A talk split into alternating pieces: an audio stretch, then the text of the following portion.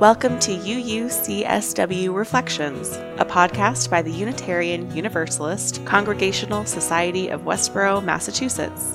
We're glad you're here.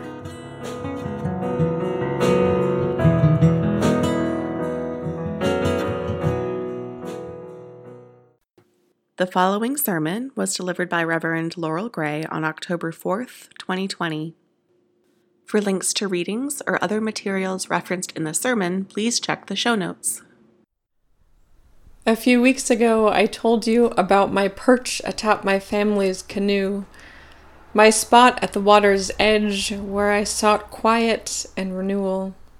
And today, I want to tell you a different story about the sea, one about the birth of our Unitarian roots and the idea that all people can tap into an experience of transcendence. As the story goes, a young boy by the name of William Ellery Channing went to church with his father one Sunday. This was in Rhode Island just towards the end of the 1700s, and in those times the preacher droned on for hours, telling of damnation and God's punishment as the people sat shivering on the hard wooden pews, shaking both from cold and perhaps from fear. This was a time when Calvinist theology and the idea that people are born predestined to heaven or hell was commonplace, as was the idea that God could only be known or experienced through the Bible. Little William was terrified listening to the preacher. But when he and his dad got into their carriage to ride home, he noticed that his dad seemed unbothered despite all the preacher had said. And when they got home, his dad went about his usual Sunday, putting up his feet and reading by the fire as if nothing was wrong. Little William was baffled by this. Clearly, his dad wasn't taking the minister's words to heart. Clearly, his dad had his own view of God and the world and was not spending his day concerned about going to hell. This struck William as odd, since in those days they said that only the preacher could interpret the Word of God. A few years later, William was walking along the beach, looking out at the ocean, and he was awed by its power and magnitude. He felt in that moment of wonder that Scripture couldn't be the only way to experience God, to experience transcendence. William Ellery Channing came before the Transcendentalist movement that would begin a few decades later, but he was part of what would become our Unitarian lineage and the idea that nature speaks as much of sacredness as any scripture, if only we listen. Unsurprisingly, William grew up to become a preacher, one who rejected the idea of an angry God that he had heard about as a child. He said he opposed Calvinist theology for proclaiming a God who is to be dreaded. He said, We are told to love and imitate God, but also that God does things we would consider most cruel in any human parent. So William Ellery Channing rejected this idea, as did John Murray, the Universalist we heard about in our story for all ages. As Unitarian Universalists, our spiritual lineage is woven of both our Unitarian ancestors and our Universalist ancestors, and both rejected the idea of humans being damned, of a wrathful God who could only be known through the Bible. After all, it was the sea and the wind that John Murray heeded as messengers of God, accepting that being unable to sail away that weekend meant it was time for him to preach again. In our tradition, we believe that the experience of transcendence is available to everyone, not only a clergy person who is deemed as having a more direct connection with the sacred. And we believe that no one is damned, that no one is unlovable. We see this theological strand in our first principle that we affirm the inherent worth and dignity of all people. And though our congregations include people who have all different ideas about God, the idea that every person has inherent worth is something we share.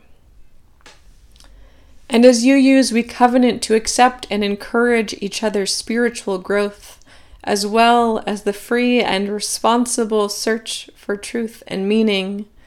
These are our third and fourth principles. These two are strands that speak of our connection with our spiritual ancestors. In our tradition, a minister is not someone with extra sacredness, thank goodness, but someone who the collective has entrusted with caring for the community, having deemed them capable of the task and trustworthy of fulfilling it.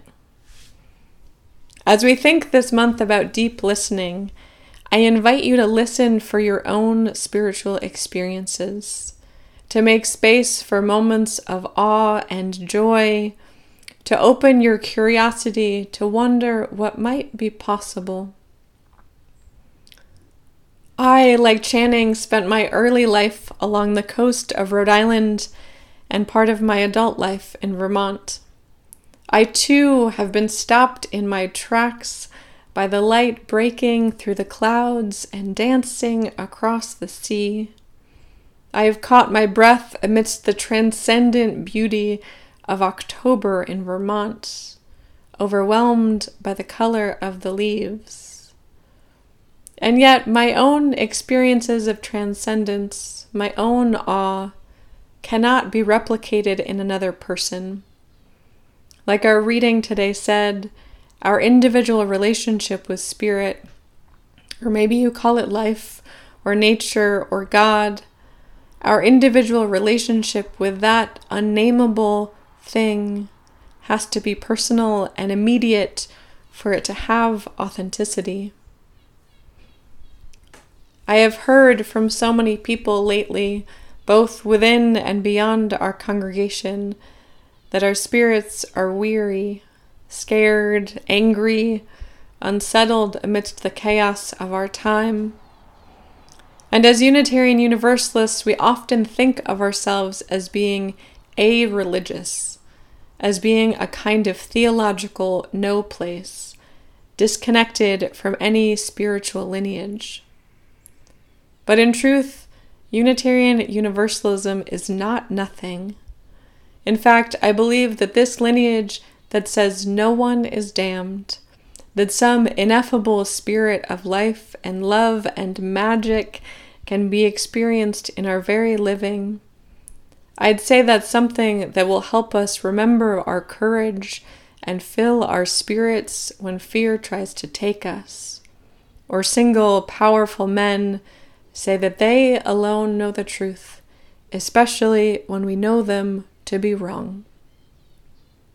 So I ask you, what do you notice when you pause long enough to receive some stream of renewal, some moment of magic, some light dancing through the leaves or along the water? Does it stir your spirit?